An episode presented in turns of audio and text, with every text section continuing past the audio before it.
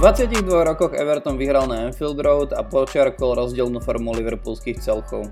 V boji o záchranu dokázal naplno bodovať len jeden jediný tým a hadanka, kto sa zachráni, zatiaľ rozlúsknutá nie je. No a v Birminghame nám začal reálne problémy robiť fenomén fantasy. Počúvate Premier League Fanatics. Adam, prosím ťa, to si vážne myslel, že normálne nám v reálnej Premier League začína robiť problém fantasy, lebo a keď si mi začal o tom rozprávať, tak mne sa až zdalo, že si zo mňa srandu robíš. Nie, nie, je to naozaj tak a asi pred mesiacom, ak mám začať ten príbeh od začiatku, že asi pred mesiacom vznikol na Twitteri účet nejakého Nora, ktorý monitoruje týmy Premier Leagueových hráčov a ďalších ľudí z prostredia klubov a na základe toho začal tweetovať novinky z potenciálne zaujímavých prestupov na fantázy, ktoré oni robili. Na minulý piatok začali šumy, o ktorých sme informovali aj my na našom Instagrame, že Jack Grealish je zranený. Akože prvotným dôvodom týchto šumov malo byť to, že nebol na oficiálnych klubových fotkách z predzápasového tréningu, no ale to ešte nemuselo vôbec nič znamenať. Potom však účet Insider FPL na Twitteri zverejnil, že viacerí hráči Vili predali Grealisha zo svojich tímov.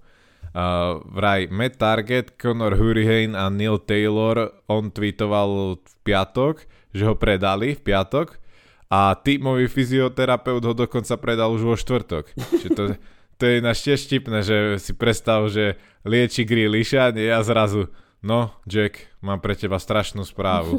Je to zlé. Musím ťa predať zo svojho fantázii. No a z tohto sa stal normálne, z tohto tweetu sa stal virál a vďaka tomu to preniklo aj mimo fantasy komunitu až naspäť k vedeniu klubov a dokonci sa v noci z piatka na sobotu výrazne zmenili niektoré stavkové kurzy na zápas Villa Leicester. Výrazne klesol, tuším, že z 2,4 na 2,1 kurz na Leicester, že vyhral, lebo predsa len Jack Grealish je naozaj kľúčový hráč Vili. Uh-huh. Najmä však bol viditeľne rozčulený Dean Smith potom na tlačovke, ktorý povedal, že ak je tento lík z prostredia klubu, bude to tvrdo riešiť, pretože to dalo aj Lestru možnosť upraviť stratégiu a povedzme nepripraviť zostavu tak, aby nejak trážili Grealisha povedzme. Uh-huh. No a pro, po prevalení toho, že asi sa za to môžu skutočne fantasy tými hráčov, im bolo zakázané hrať ďalej hráčom Aston Villa čo je to také zvláštne, lebo nikto to nelíkol schválne, ale aj, ta, aj takéto niečo to spôsobilo. Ešte by som doplnil, že je akože strašne zaujímavé, ako to tento chalan zistil, tento Nor, lebo hráčov hľadal podľa uh, Fantasy League, kto, o ktorých vedel, že sú členmi, pretože sa o tom niekde zmenili na nejakých sociálnych sieťach alebo podobne. Mm. A členov realizačného týmu a juniorky hľadal tak, že si overoval ich mená na LinkedIne a na Football Manažerovi 2021 na, na, na počítačovej hre, kde sú skutočné mená. A podobné prípady sa a podobné prípady ako tento sa stali napríklad Liam Cooper z Leedsu vyhodil zo svojho týmu Alioskyho, ktorý potom reálne vynechal prvý zápas, odkedy začal hrávať. Ale Wendy Robertson vyhodil Sadio, Sadia Maného, čiže tiež hneď všetci vedeli. No a tak ja neviem, vystáva otázka možno aj na teba, že či by hráči a ľudia v klube mali naozaj prestať hrávať fantasy, či to nie, nemôže byť považované za nejaký konflikt záujmov. No ja som nad týmto presne rozmýšľal a že mne to, mne to akože až tak ani nevadí kvôli tomu, že by, že by niečo prezrádzali. To už je akože ich blbosť, že oni si ako neošetria to, že proste neožili, akože neoželiem tú jednu desatinu milióna, nespravím ten prestup na poslednú chvíľu, aby náhodou túto som neovplyvňoval stavkové kancelárie a iných ľudí. Ale ja skôr rozmýšľam, že ako veľmi, ako veľmi ty si schopný myslieť e, na ten svoj výkon alebo výkon svojho týmu pri tom, ako, ako hráš na ihrisku. Hej? Lebo keď, ja keď uh, Patrick Bamford. Hej, Patrick Bamford hey. Uh, veľmi často hovorí o tom, ako hráva fantasy. A že on keď teraz akože vie, že proste má sám seba. Minule, mm. minule mal sám seba, tuším aj na kapitánskej páske dokonca, čo sa tak ako Prečo by nahral nejakej no, šanci prečo by, na, prečo by nahral, hej? Alebo keď má Rafinhu a vidí, že Rafinha mu nabieha, tak aj napriek tomu, že je v lepšej pozícii, že prečo by mu radšej nenahral a podobne. Hej, hej. Čiže to je taký problém. No a samozrejme je to problém, keď máš vlastných spoluhráčov alebo seba. A rozmýšľam ešte, že či je to problém, keď máš akože protihráčov. A, ale je to akože v každom prípade, že ak máš, ak máš svojich spoluhráčov, tak je to také ako kúsok nefer k tým ostatným hráčom. Hej, lebo mm. vieš oveľa lepšie, že oveľa lepšie, čo sa deje, navyše vieš, že proste ešte no, si kamarát s ďalšími troma spoluhráčmi z reprezentácie, tak možno vieš aj z iného klubu niečo, neviem. Ako, neviem, či by som išiel až tak ďaleko, že by to mali mať zakázané, ale možno ja keby som tréner, tak si dám ako veľký pozor na to, že, že či to nejako neovplyvňuje tých hráčov. Možno by som im to zakázal, neviem.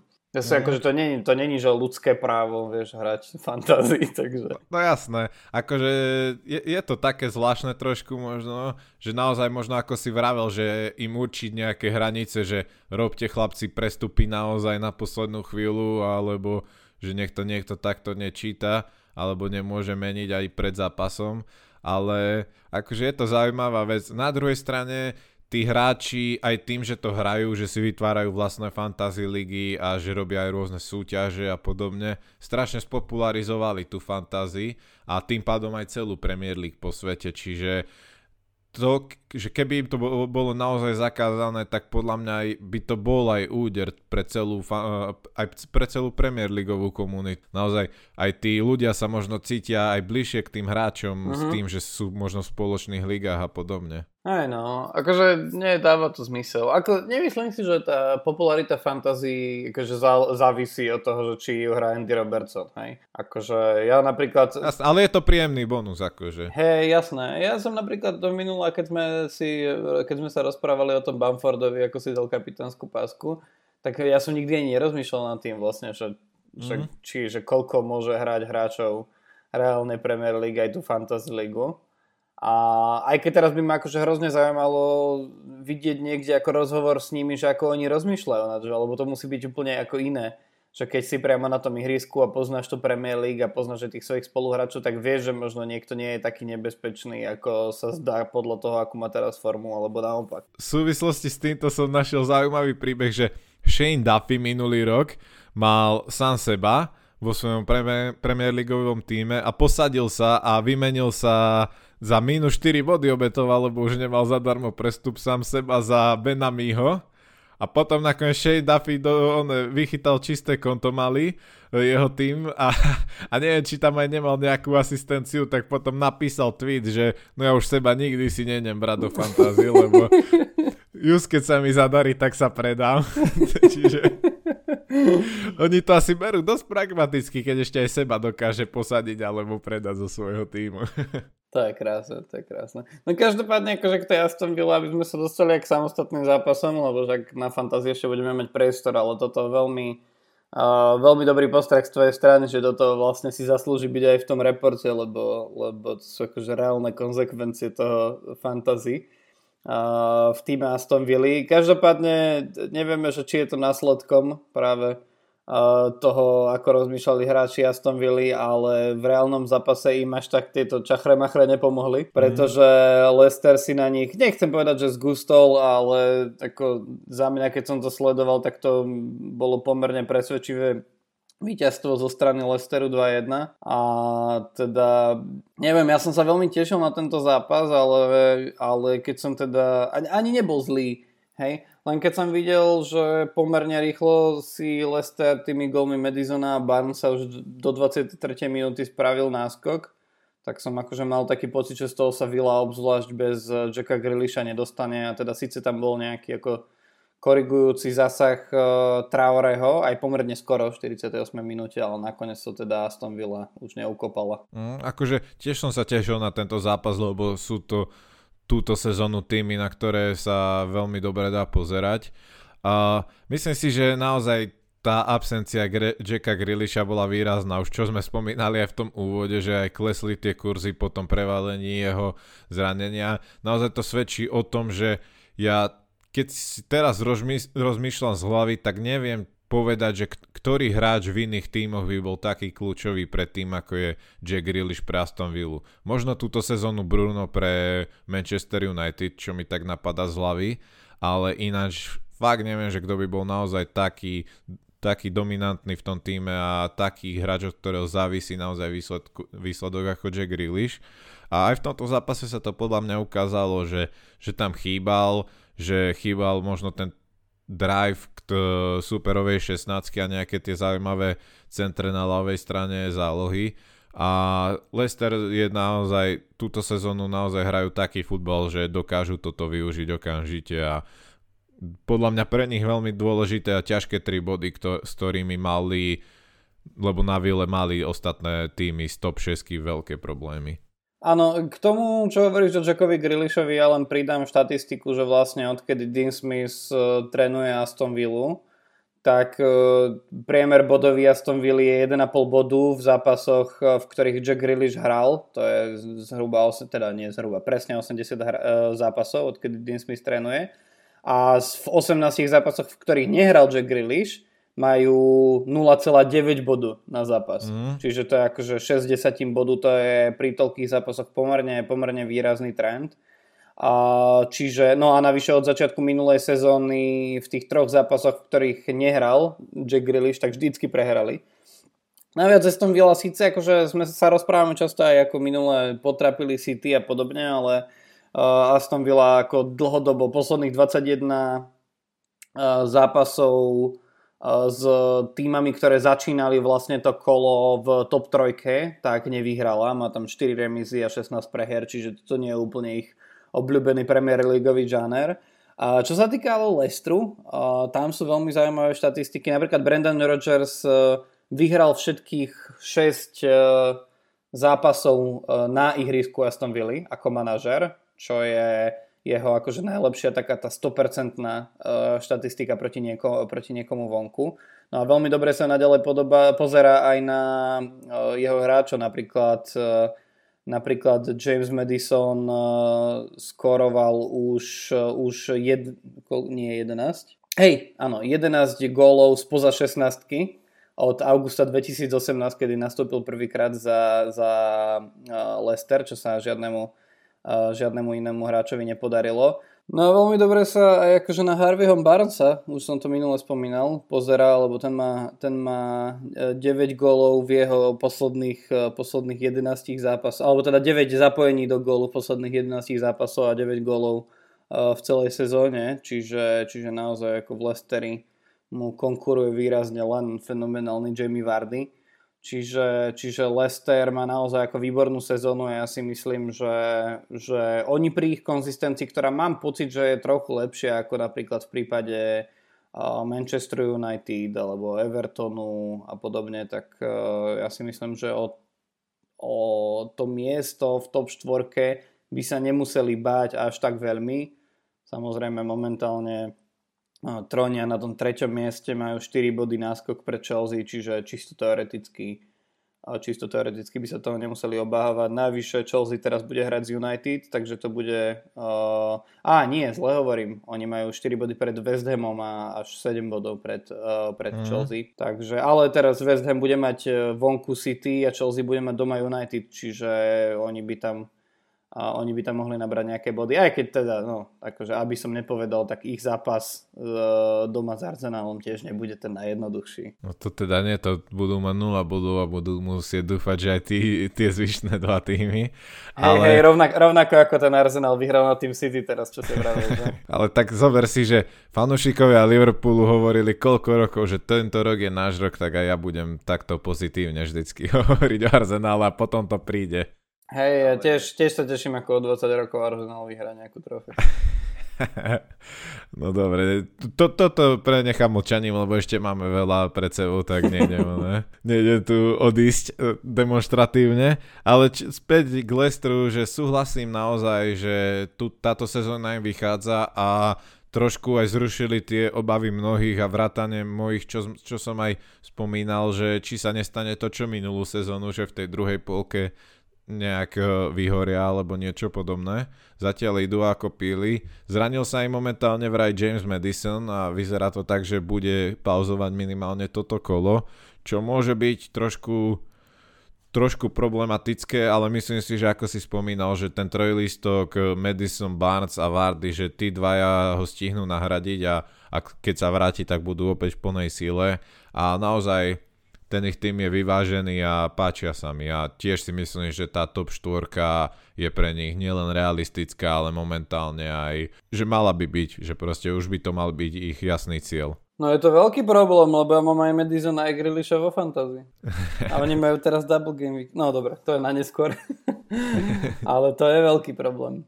Uh, dobre, poďme ďalej. Ja by som sa rozhodne chcel dneska, dávno sme to poriadne nerobili, ale chcel by som sa povenovať dneska Lícu. A nie je to len preto, lebo, lebo mali dva zápasy v tom poslednom kole, vlastne v pomerne krátkom, krátkom čase za sebou.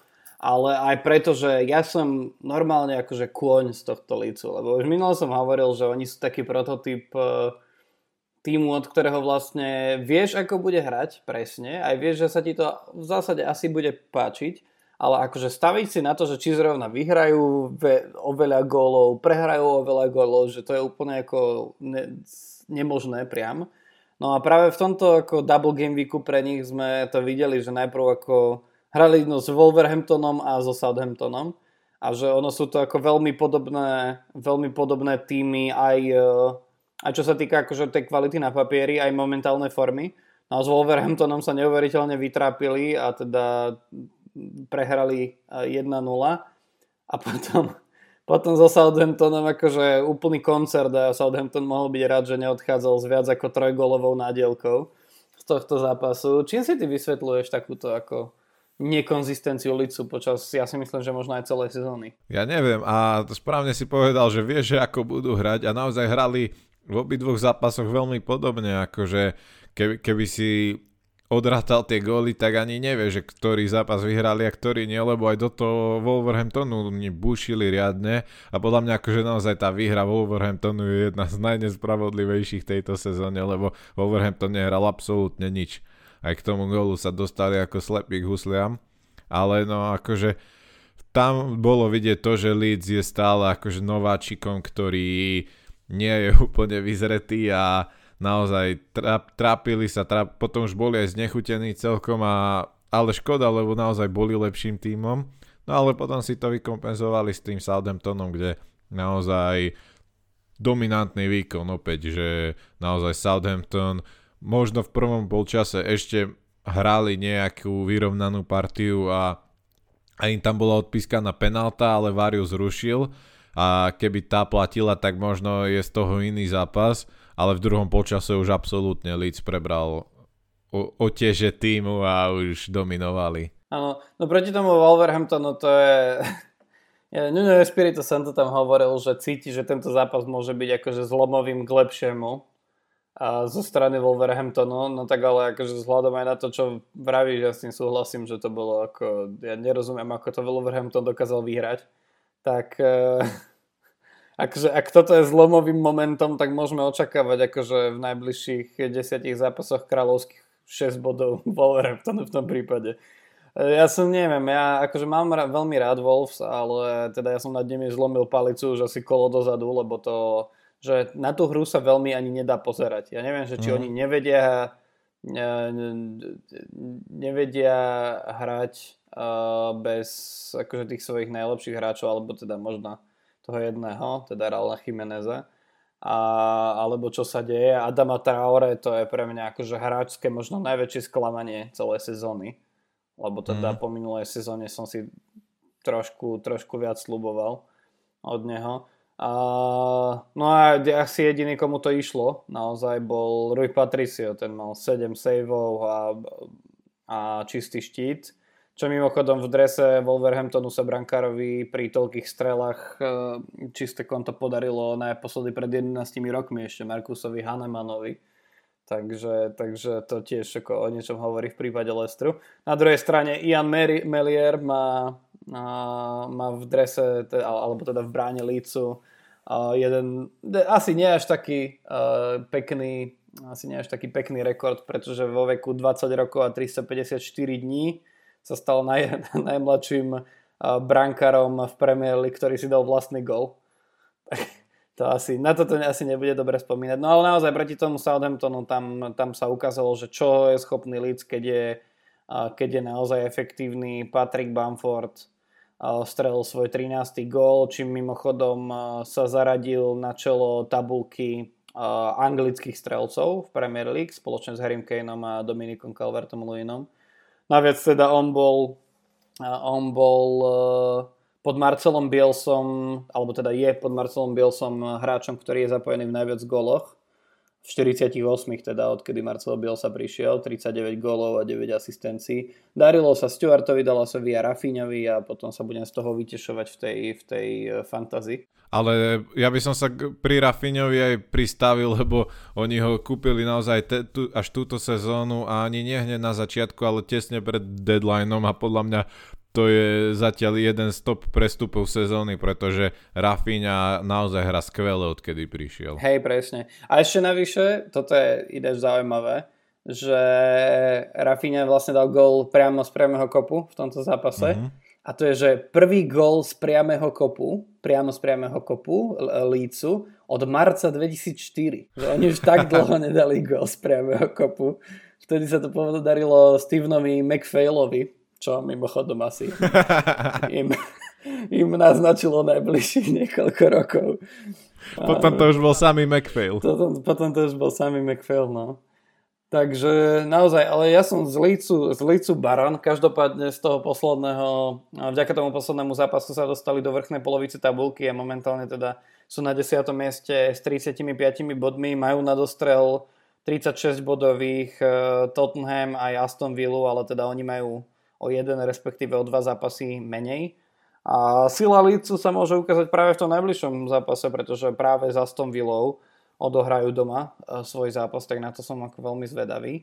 No ale poďme možno, možno e, k zápasom, ktoré znamenajú niečo viac, hlavne v tej hornej polovici tabulky. Ja by som sa pristavil najmä pri zápase e, na London Stadium, kde West Ham hostil Tottenham a teda tento zápas skončil 2-1. Ja som očakával uh, svojím spôsobom, ako, ak by som to mohol tak povedať, nejaké ako želané prebudenie Tottenhamu, pretože naozaj ako keby Jose Mourinho počúval len náš podcast posledných pár týždňov, tak by mal akože nad hlavu kritiky.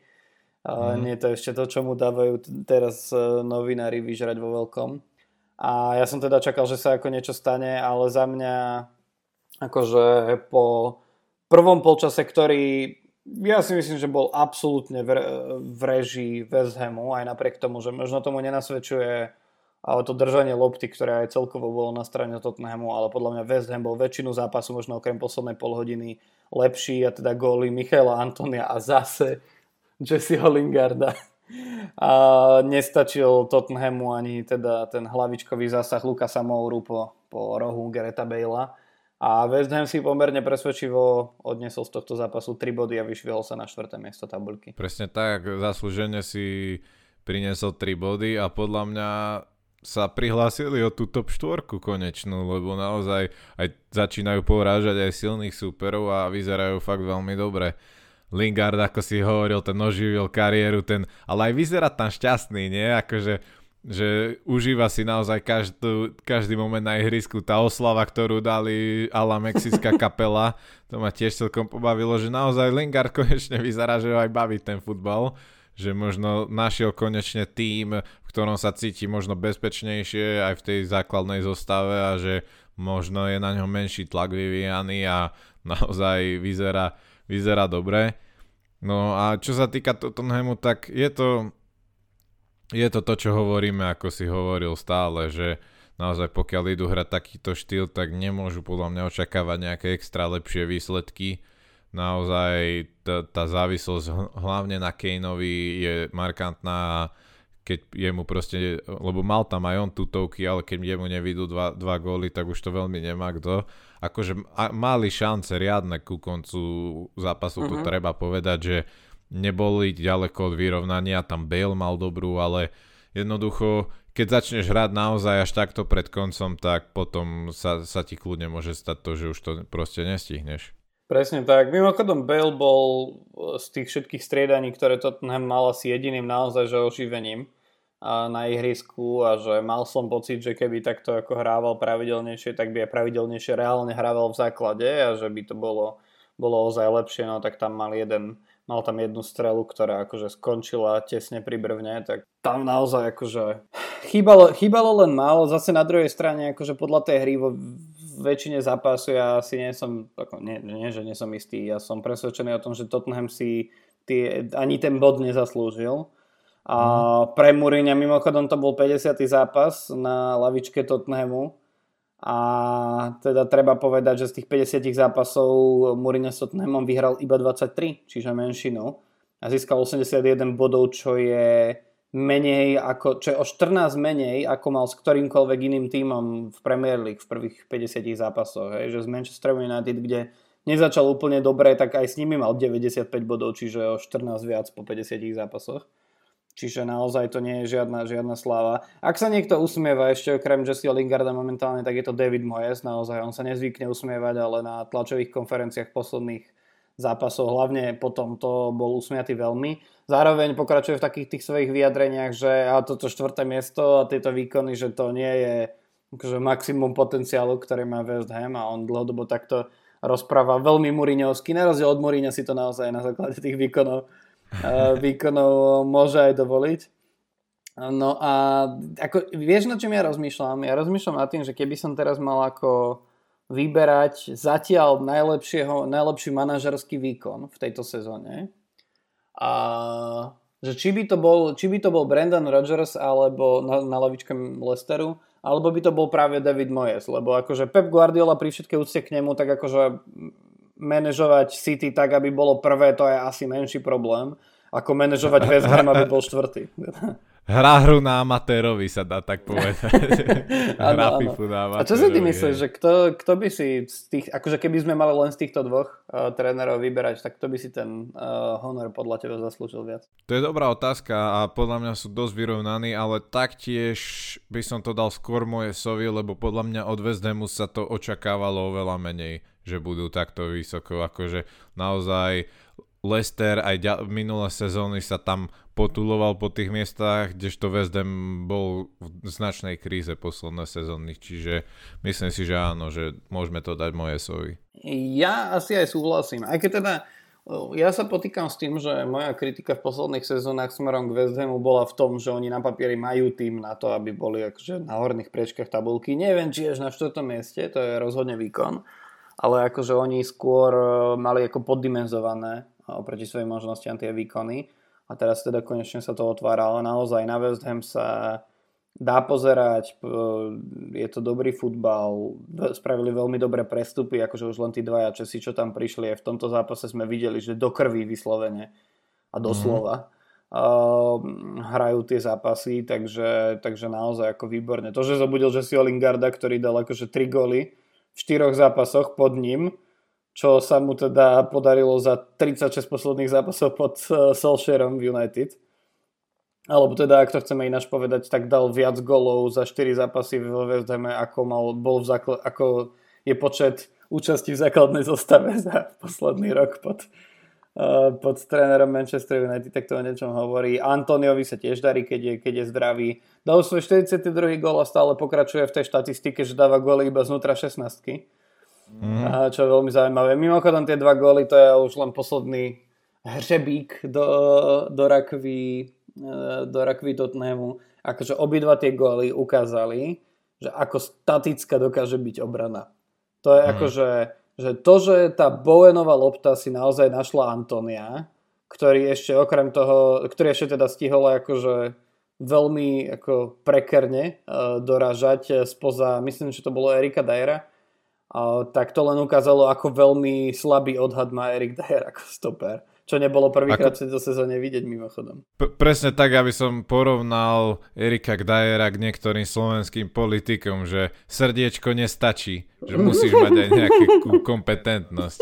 Lebo naozaj, akože, Erik Dajer je pre mňa naozaj dosť preceňovaný hráč a on naozaj je srdciar, záleží mu na klube, to aj vidieť aj na tých záberoch z zo, zo šatne, alebo čo bol ten dokument Tottenhamský, čo som pozeral niektoré časti, tak naozaj Erik Dyer je taký ten motivátor, ale no na ihrisku tie schopnosti jeho sú naozaj minimálne otázne. A podľa mňa to je aj tým, že on mal najlepšie sezóny vtedy, keď reálne pod početinom hral takého toho akože defenzívneho záložníka, ktorý mal uh-huh. akože také tie kreatívnejšie úlohy. Ja viem, že akože ak je niekým preceňovaný, tak je to Mourinho, lebo on ho dva roky chcel do United kúpiť a teda vtedy ešte mal inú formu, no a teraz neho spravil stopera. Aj keď zase na druhej strane z koho Mourinho nedokáže spraviť obráncu, hej, akože že ja, ke, ako keď si spomeniem, ako zatiahol Antonia Valenciu, tak to je ako neuveriteľné, a, ale tak akože, no, čo si budeme... A pozdravujeme Fe, Felajnyho, z ktorého spravil čokoľvek bolo ten zápas potrebné? Hej, no, Felaj, ježišmarja. To je rana na srdci, ktorú si mi teraz otvoril.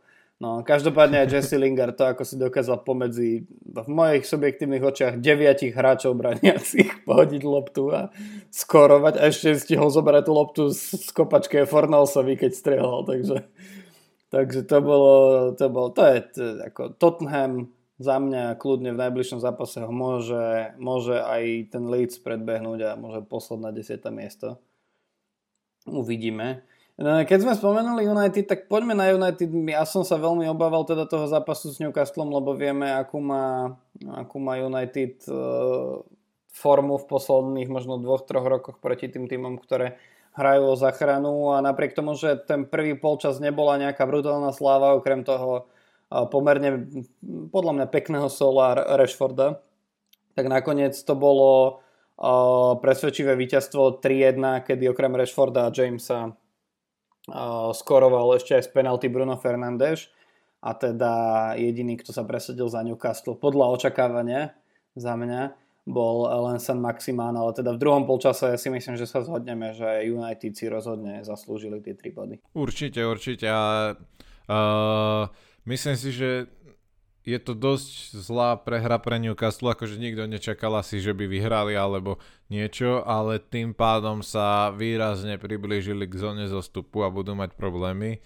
Čo sa týka pre United, tak opäť dôležité 3 body a myslím si, že ešte chcú prehovoriť do tej do tej konverzácie top 4. Samozrejme tam sú aj favoritom na to, ale tie výkony z poslednej doby, kde, ktoré boli dosť nekonzistentné, ich troška možno odradili a myslím si, že práve takéto víťazstvo oni potrebovali. Určite. Pre Manchester to boli aj teda, vlastne tri góly sú asi aj trošku gólové hody, alebo také, také, také hôdky trošku. Ale Manchester zaknihoval tým gólom Bruna Fernandeša svoj 53. gól v 25 zápasoch Premier League v tejto sezóne, čo je ich najlepší počet v, tej, takže v takomto momente sezóny od sezóny 2012-2013 a my si veľmi dobre pamätám, teda neviem ako ty, ale ja si veľmi dobre pamätám tú sezónu, lebo to bola posledná titulová, posledná sezóna Alexa Fergusona a to bolo to, teda, to bola teda tá sezóna, kedy United padlo takmer všetko a hlavne Robinovi Van Persie mu padlo takmer všetko. Takže, takže myslím si, že minimálne z tohto pohľadu a samozrejme aj z tabulkového postavenia fanúšikovia a faninky United v tejto sezóne môžu byť spokojní. Spokojný môže byť podľa mňa Marcus Rashford. On od začiatku minulej sezóny dal za Manchester United vo všetkých súťažiach 40 gólov. Pričom od začiatku minulej sezóny sú len traja hráči anglických tímov, ktorí dali vo všetkých súťažiach viac ako Marcus Rashford. Typol by si si ktorý? Harry Kane. Harry Kane 45. Aubameyang? Pardon. Nie? nie, nie. To dal veľa. Neviem, Vardy. Nie, nie, nie. Vardy zase nehrá veľa súťaží. To je pravda, no. Neviem. No, vôbec. No, tak Mohamed Salah. Ja, surprise, no. surprise, 47 a 44 golov má aj Rahim Sterling. Uh-huh. Takže, takže práve títo traja hráči sú jediní lepší v, tejto, v tomto ukazovateľi ako Marcus Rashford. No a Bruno Fernandes teda pokračuje samozrejme tiež vo svojej, vo svojej výbornej forme a ten teda uh, zaknihoval svoj 15. gól a v tejto, v tejto sezóne má už 15 gólov a 10 asistencií, čím sa stal v európskych top 5 ligách len tretím hráčom, ktorý má dvojciferný počet aj gólov, aj asistencií. Typol by si si v tejto chvíli, že ktorí sú tí dvaja. Poradím ti, jeden z nich je z anglickej ligy. Harry Kane, uh-huh. opäť. 13 gólov, 11 asistencií, no a toho druhého musíš hľadať v inej lige. No. Poradím ti, že je to v nemeckej. Lewandowski. Nie, nie, nie, nie, on nenahráva tak často, ale je to jeho spoluhráč, ktorý mu často nahráva. Thomas Miller má 10 gólov a, uh-huh. a 10 asistencií. No a ako za mňa presne ako si povedal, keď sa vrátim teda k tomu zápasu a k tým samotným týmom pre Manchester, by to mala byť ako vzprúha, lebo naozaj tie posledné dve remízy v zápase, kde dominovali proti Evertonu a potom v zápase, kde mali dominovať proti West Bromwichu, tak to nebola nejaká vzprúha, ale teraz naozaj pred tým zápasom, ktorý, na ktorý ja som každú sezónu extrémne zvedavý, lebo ja osobne akože ospravedlňujem sa všetkým fanúšikom a faninkám, ktoré, ktoré teraz urazím, ale teda ja naozaj nemám rád Chelsea, už som to raz, minimálne raz hovoril, ak nie viackrát. A teraz United práve pôjdu na Stamford Bridge a Chelsea je výborne rozbehnutá, takže si myslím, že že toto bude takým ako testom toho, že či sa naozaj nabudili týmto zápasom. Na druhú stranu teda Newcastle sa blíži, teda ide naproti tomu Fulhamu, ktorý je na 18. mieste za ním a budú hrať teraz doma s Wolverhamptonom, takže, takže môžeme očakávať. To bude, ináč to bude mizerný zápas. To normálne, to, to akože ja nerád typujem, že aké tie zápasy reálne budú, ale to som presvedčený, že to bude mizerný zápas. Ťažko s tebou argumentovať o opaku, no akože sú to týmy, ktoré momentálne nepredvádzajú veľmi atraktívny futbal, keď to poviem veľmi diplomaticky. Hej, hej, no to si dosť diplomaticky si to povedal.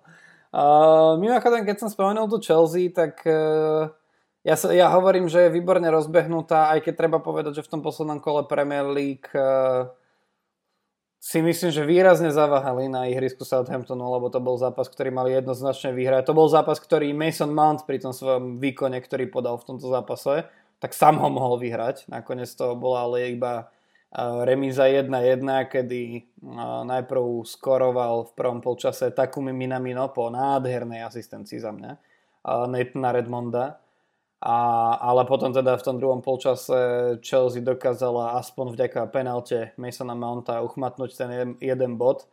Ralph Hasenhüttl vyzeral po tomto zápase, že to je pre ňoho že až neuveriteľné. že uhrali v tomto zápase svedci bod a ukončili konečne tú niekoľko zápasovú sériu, sériu prehier.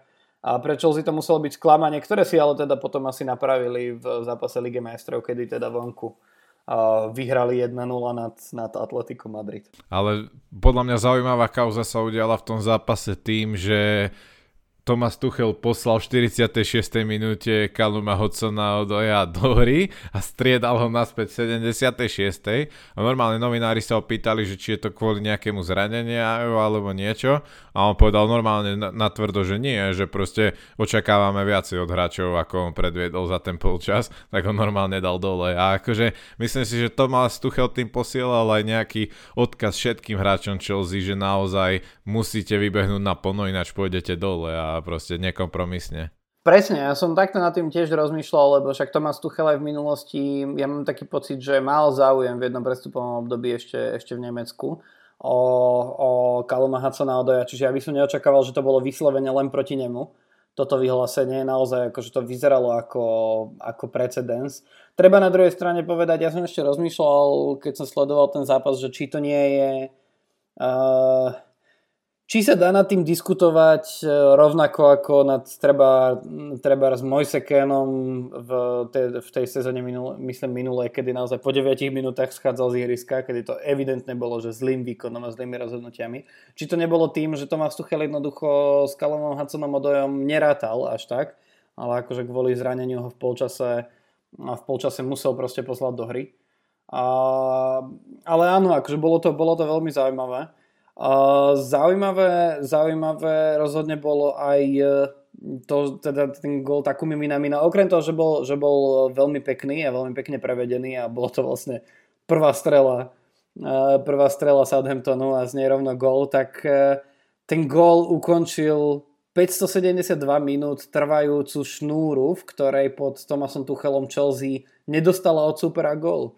Pričom zdôrazňujem to od supera, lebo dostala gol od Antonia Rudigera proti Sheffieldu, ale naozaj od supera nedostali gól 572 minút až do teda tohto, uh, tohto zápasu a teda strajku Takumi Minamina, takže takže ako za mňa Chelsea predvádza minimálne vzadu teraz pomerne presvedčivé výkony a možno vpredu, ak začnú ako hráči sekundovať výkonom Masona Mounta, tak, e, tak to bude podobne dobre. Uh-huh. Alebo ak tam príde Olivier Giroud, ktorý ukázal aj v Champions League teraz, že dokáže dávať góly hoci ako.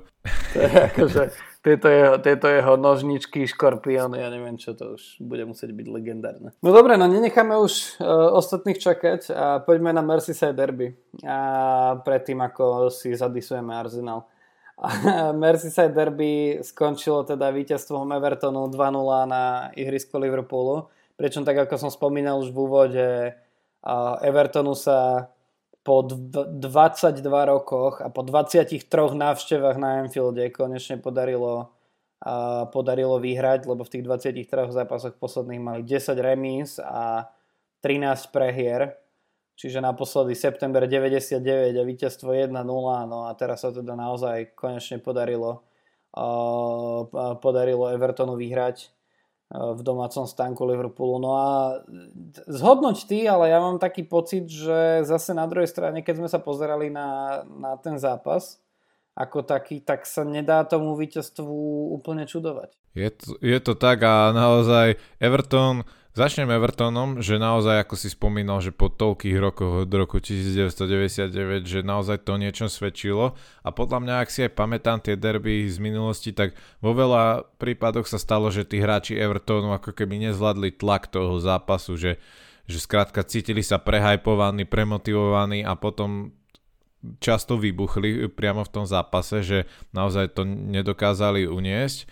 A myslím si, že Carlo Ancelotti pomohol tomuto, že to, aký on je, že má odstup, že je taký chladný a že má proste e, je racionálny za každých okolností, že presne toto Everton potreboval, aby sa aj tí hráči možno ukludnili, nebrali to až tak vážne. Možno aj t- to, tá absencia divákov pomohla, ale ja to dávam podľa mňa na vrúb hlavne Ančelo týmu, že on práve tým svojim charakterom ich ukludnil a proste do, do, do, dodržiavali svoju taktiku, svoju hru, ktorú chceli hrať a nenechali sa strhnúť tou, tým, tou veľkosťou zápasu, čiže zaslúžená výhra, ja si myslím. A čo sa týka toho Liverpoolu, povedzme si, že od 1.1.2021, čiže od začiatku tohto roku, sú so 7 bodmi na 17.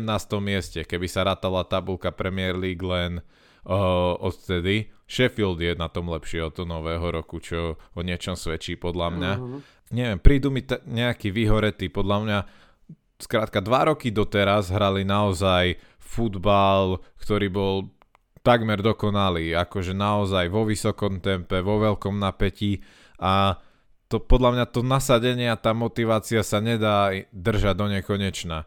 Že ako by už skrátka im došla para a potrebovali nejakú pauzu a už ako keby nevládali stále byť taký, taký nahajpovaný na tie zápasy a už ani Klopp podľa mňa už až takto neplatí, že tá jeho motivácia, to aký je on silný, silný so svojimi hráčmi v osobných vzťahoch a podľa mňa, akože áno, majú objektívne problémy so zraneniami a chýba im najmä Virgil van Dijk, ale podľa mňa nedá sa, aj napriek tomu sa nedá len tomuto pripisovať taký obrovský pokles formy a je to podľa mňa naozaj také ako keby vyhorenie. No výborne a Roy Keane v štúdiu po tomto zápase teda hovoril, že, že Jurgen Klopp už mu začína prichádzať taký, že aj, aj akože vôbec ako viacerí z Liverpoolu, že sa naozaj furt len vyhovárajú, že áno, že majú zranenia a podobne, ale že každú chvíľu je to niečo zranenie, COVID, nahustený program, bez fanúšikov, neviem čo, Liga majstrov.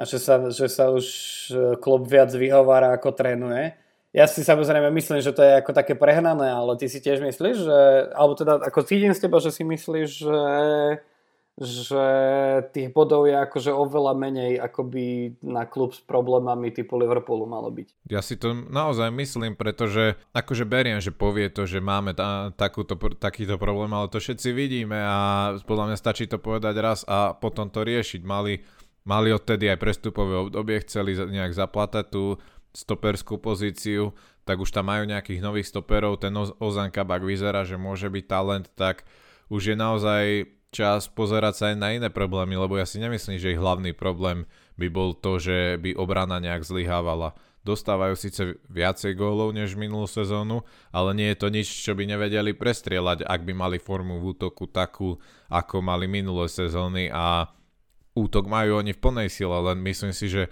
to útočné trio Salah, Mane a Firmino hrá ak nie za svojimi silami, tak minimálne za tým, čo predvádzali naozaj tú poslednú sezónu, kde, kde podľa mňa práve, podľa mňa Klopp minulú sezónu a už aj ten koniec e, pred tým sezóny, kde vyhrali Champions League, dokázal tých hráčov vymotivovať k výkonom nad ich možností. Nie že, nie, že by teraz boli nejak vyslovene za nimi, ale podľa mňa už nedokážu také tempo vražené udržiavať ďalej. Minimálne na chvíľu. Hej. Mne, ja v tomto ináč súhlasím aj s tebou aj s Kinom, že, mm, že naozaj akože keď sa pozeráme na tú akože letargiu v tvári Mohameda Salaha, že tam ako základným problémom je to, že niektorí tí hráči ako keby, ako keby sa že trápili a nevedeli sa z toho, z toho dostať, že naozaj že hrajú pod svoje možnosti a ako by ani neboli takí nadšení ako v minulé sezóne. V minulé sezóne no. si akože na každom z nich, či už v tvári alebo v pohybe na ihrisku videl, že proste by sa išli aj zabiť kvôli trom bodom. A teraz len keď sa pozerám na Salaha, tak to naozaj akože nie je to ono a oni ako pri tom, ja keď som teda povedal, že sa nedá diviť tomu, tomu víťazstvu, samozrejme Liverpool mal oveľa viac hry, ale pri tej kvalite, ktorú majú vpredu a pri 72 či koľko percentách držania lopty proste nemôžeš mať 6 strel na bránu. To je, že akože stačí naozaj jeden lepší deň, ktorý má Jordan Pickford, ty vole. Jordan Pickford má jeden lepší deň a, a proste pôjdeš bez bodov. Hej? Čiže ako naozaj, naozaj, že tá, tá, tá letargia je väčší problém a ja si uvedomujem, že pre Liverpool je to hrozne náročná sezóna, lebo hrajú na niekoľkých frontoch a, a majú zranených hráčov, ale zase kto nie? Oni ich majú najviac, ale naozaj, presne tak ako si povedal, že mám pocit, že oni majú E, najväčší problém v priestoroch na ihrisku, kde tých zranených majú najmenej. Je to naozaj, je to starnulé, je to naozaj tak, ako keby hrali v krči, ale na druhej strane ja si myslím, že to je normálne v futbalovom týme, že pokiaľ naozaj sa vybičuje jednu sezónu k priam historickému výkonu, tak potom musí prísť e, podľa mňa zákonite aj nejaká odmlka a ja si myslím, že stále hrajú futbal ľudia a že je to podľa mňa normálne. Mm-hmm, presne tak. No dobre, no nechajme Liverpool Liverpoolom, ten si zatiaľ bude, zatiaľ bude výnimočne sedieť e, na šiestom mieste s rovnakým počtom bodov ako práve ich posledný super Everton, ale teda v ich prospech hovorí o dosť lepšie skóre. V najbližšom zápase budú mať, budú mať vonku Sheffield, čiže tam by sa teoreticky mohli rozbehnúť. Ja by som ešte rád si prešiel ten zápas v ktorom teda Arsenal na domácom ihrisku si hovoril, že teda vyhrá 2-1 a nakoniec teda prehral 1-0 s Manchesterom City po, gólom, po gole už z druhej minúty Rahima Sterlinga. Ono, ten výsledok napovedá, že to bol vlastne svojím spôsobom vyrovnaný zápas. Myslíš, že tomu naozaj tak bolo? Viem, že si si toto nehal nakoniec, že aby ma to... ešte, že aby som čakal celý čas, kým to príde, aby to potom ešte viac bolelo. Akože nemyslím si, že by to že by si zaslúžilo City nejak extra viacej vyhrať, pretože Arsenal potom bojoval a ako mali aj šance na vyrovnanie a podobne, ale zároveň proti City sa naozaj hrá ťažko, keď opäť nezvládnutý zap- za- e, začiatok zápasu, ako podobne ako proti Aston Ville, kde tiež dostali rýchly gol a už sa potom trápili. A naozaj City je ešte, ešte silnejší tým v tomto, že oni si dokážu strážiť ten výsledok. A opäť tá chyba v začiatku podľa mňa Arsenal stála nejaké reálne šance na to, aby niečo uhrali. A ukázala sa potom akože tá kvalita, že momentálne je ten tým City v, vo svojom budovaní úplne inde než Arsenal. Akože nech sa na mňa ináč nikto nehnevá, ale smerom k tomu gólu, akože ja byť Artetom, tak ja po tom gole normálne aj kľudne v tretej minúte stiahnem holdinga a dám tam radšej nejakého dorastenca sa hrať. Mm. Lebo to akože pri ja. tak dlho letiacej lopte, aby Rahim Sterling pri, ťa prehlavičkoval. Pri takom vyhlásenom hlavičkárovi ako je Rahim Sterling, áno, ja som pozeral, že ako veď, tí, všetci hráči v tej obrane sú o 4 hlavy vyšší od neho. No. A naozaj nerozumiem, akože opäť zlyhanie, ale toto, toto má Arsenal ďalší zo svojich mnoha problémov túto sezónu, že absolútne nezvládajú začiatky zápasov. Oni ako keby sa zobudili až na, naozaj potom, čo im niekto dá gól. Hej. Na druhej strane no City môže byť spokojný. Guardiola povedal po zápase, že je až prekvapený, že akú formu chytilo jeho mužstvo. Tak to, že keď akože Pepa Guardiolu prekvapí niečo iné ako rozhodcovia, tak to je ako veľká vec. City sú neporazení vo svojich posledných 25 zápasoch vo všetkých súťažiach, 122 výhier a 3 remizy, čo je naozaj, naozaj úžasné.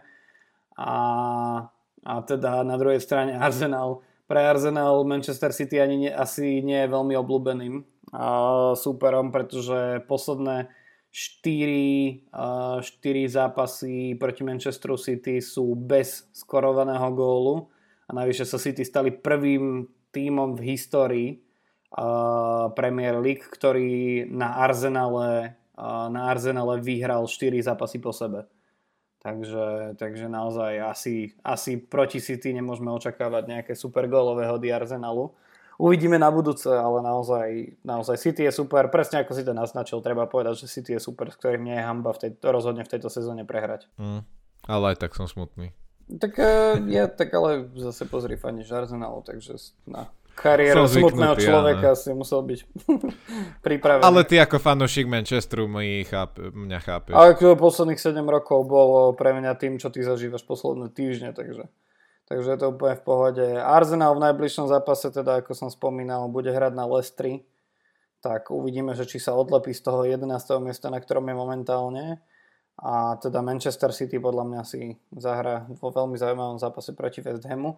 No a spomeňme ešte ku koncu e, ten boj o zachranu, lebo minule som sluboval, že v tomto kole by sa mohli diať veci a teda udiala sa podľa mňa tak maximálne jedna vec, pretože, pretože Fulham vyhral v tom poslednom svojom zápase 1-0 nad Sheffieldom a Newcastle prehral z United a vlastne práve títo dvaja tieto dva týmy sú od seba momentálne 3 body na hranici zostupu, čiže naozaj pre Fulham je to veľká vzprúha a aj Scott Parker vyzeral, že aj na tej tlačovej konferencii vlastne hovoril o tom, ako, ako toto by mohol byť presne ten moment, ktorý dá Premier Leagueovú nádej jeho, jeho týmu. Na druhej strane Steve Bruce bude mať ako veľký problém to udržať to udržať tak, aby Fulham ich naozaj neohrozoval. No ale v tých ďalších zápasoch ako West Bromwich, remiza 0-0 z Burnley, to je akože to, to, to, bol, to bol zápas. To bolo výborné. Zbytočný zápas. To je akože, no zbytočný zápas, ale rozumieš, že, že Burnley proti takýmto týmom, ktoré ešte od nejakej 30. minúty majú jednu červenú kartu, je schopné sa strachovať. West Brom bol normálne lepší. Jasné, že bol lepší. Potom. Ralph Hasenhüttl no. povedal a podľa mňa to ani veľmi neprehnal, že to bol podľa neho, že najlepší výkon od týmu, ktorý hrá väčšinu zápasu s desiatimi hráčmi, aký kedy videl. Neviem, či až tak, ale akože rozhodne boli, boli lepší ako Burnley a Burnley pre mňa, akože keď nedokáže byť kreatívnejší ani v zápase, kde je ich viac hodinu, tak to je akože, tak, tak to sa strachovať. Každopádne no pre nich eh, ten bod je rozhodne lepší, ako pre West Bromwich, lebo ich klincuje na tej 15. pozícii, aj keď treba povedať, že tých 6 bodov nad 18. miestom nie je čo. No ale West Bromwich teda pri tom, ako hrá Fulham, si myslím, že bude mať problém aj ako prípadne klesajúci Newcastle preskočiť. Navyše kolo nič neriešilo ani pre Brighton, ktorý teda prehral neuveriteľným za mňa spôsobom 2-1 z Crystal Palace, lebo ako treba povedať, že Brighton bol v tom zápase, že nepochybne lepším tímom a boli naozaj útoční, strieľali veľmi často, ale čo spravíte, keď akože keď akože vám v 95. minúte z druhej strely na bránu v podaní Crystal Palace dá gol Christian Benteke a prehráte 2-1. To zabolí, no. To je ako... A akože Brighton tiež nie je veľmi v suchu, lebo majú iba obod viacej než Newcastle, čiže 4 body na Fulham, čo ešte je veľa cool na to, aby sa mohli cítiť bezpečne s takýmto výsledkom, čiže ako hovoríme v podstate o nich celú sezónu, že hra pekná, ale no na čo im to je, keď nedokážu vyhrávať a myslím, že zápas Kristopelis to počiarkol a ešte dal za tým veľký vykričník za, tým, za týmito našimi slovami. Mm. Uh, Newcastle, ako, vra, ako sme vraveli už uh, v tej epizóde, keď sme hodnotili prvú polovicu sezóny, že my by sme sa nečudovali, ak by naozaj klesli, lebo síce nabodované mali a predtým boli vo veľa komfortnejšej pozícii, myslím si, že mali aj cez 10 bodov na zostupové priečky, uh-huh. Kdežto teraz sa ukazuje, že naozaj ten tým je naozaj veľmi slabý a tým, že im ešte, ešte aj chvíľu bude chýbať uh, Callum Wilson, tak sú opäť v ďalších problémoch a je to teraz a podľa mňa hlavne na Alanovi San Maximánovi. Uh, takže Fulham má naozaj podľa mňa dobré šance, že či už Brighton alebo Newcastle prekonať a podľa mňa by si to aj zaslúžili za tie výkony zlepšené, čo predvádzajú. Čo sa týka Burnley, tak ty si povedal, že, že keď nevedia byť ešte kreatívnejší uh, proti desiatím, tak ja by som dal, že Burnley nevedia byť kreatívny bodka a tým pádom, že keď majú ešte aj oni tvoriť hru duplom kvôli tomu, že hrajú proti desiatin, tak oni sú absolútne hotoví. Oni vedia hrať proste tvrdý futbal, kde super do nich útočí, oni z nejakého protiútoku vybudu, vy, vykopú štandardku a z nej dajú potom hlavičkou gól. To je podľa mňa absolútne trademark Burnley a ich spôsobu hry, ale naozaj, keď oni majú tvoriť, tak to, to v Slovenskej lige podľa mňa nájdeme kreatívnejšie týmy uh-huh. že ktoré by dokázali toto, takže naozaj ja, ja až taký prekvapený nie som, ale no je to hamba. Ale zároveň, ako si vravel, majú z toho bod, ďalší bod e, v boji o záchranu, ktorý pre nich vyzerá momentálne z tých tímov najlepšie, čiže majú ten svoj štýl, Sean Dajošovi to vyhovuje, aj podľa mňa fanúšikom Burnley, aj celému mestu a klubu, takže hrajú si tak, akože ako chcú, hoci je to divacky mega ne, neatraktívne. Hej, no, á, tak to zase do toho idú uh, fanúšikovia Burnley práve s tým. Poďme sa teda pozrieť na záver na program, ktorý bude teraz akože extrémne nahustený, lebo sa nám tam do jedného kola napchalo niekoľko dub, uh, akože takých tých double uh, game weekov pre niektoré kluby, takže si to naozaj prebehneme, ale najbližšie kolo oficiálne začína začína v sobotu a končí vo štvrtok. čo, je, čo je nenormálne, no však vo fantasy sa tomu povedujeme trochu viac, ale kolo začína súbojom medzi Manchesterom City a West Hamom, čo môže byť naozaj veľmi zaujímavý zápas. Potom na Hawthorns West Bromwich privíta Brighton, čo bude ďalší zápas zachraňujúcich sa tímov. Leeds na Ellen Road e, bude hostiť Aston Villa a sobotu nám uzavrie súboj medzi Newcastlom a Wolverhamptonom, ktorý vyzývam všetkých nepozerať. My vám potom povieme, čo sa v tom zápase stalo a to vám musí stačiť. V nedelu budeme pokračovať londýnskym derby medzi Crystal Palace a Fulhamom. Následne Leicester privíta na svojom ihrisku kanonierov z Arsenalu. Tottenham bude hostiť Burnley, potom možno najzaujímavejším zápasom nedele môže byť zápas na Stamford Bridge medzi, e, medzi Chelsea a Manchester United a nedelu nám uzavrie Sheffield v súboji s majstrom z Liverpoolu. Budeme pokračovať v pondelok zápasom medzi Evertonom a Southamptonom. V útorok sa nám predstaví na Etihad Stadium proti Manchester City trápiaci sa Wolverhampton. V stredu Burnley versus Leicester. Sheffield skúsi, uh, skúsi zabojovať o záchranu proti Aston Ville. Crystal Palace následne privíta na Selhurst Parku Červených Diablov z United. No a toto kolo konečne zakončíme. Už normálne, keby som chcel nedýchať pri tom výčte, tak by som sa zadusil. Taký dlhé, také dlhé to kolo.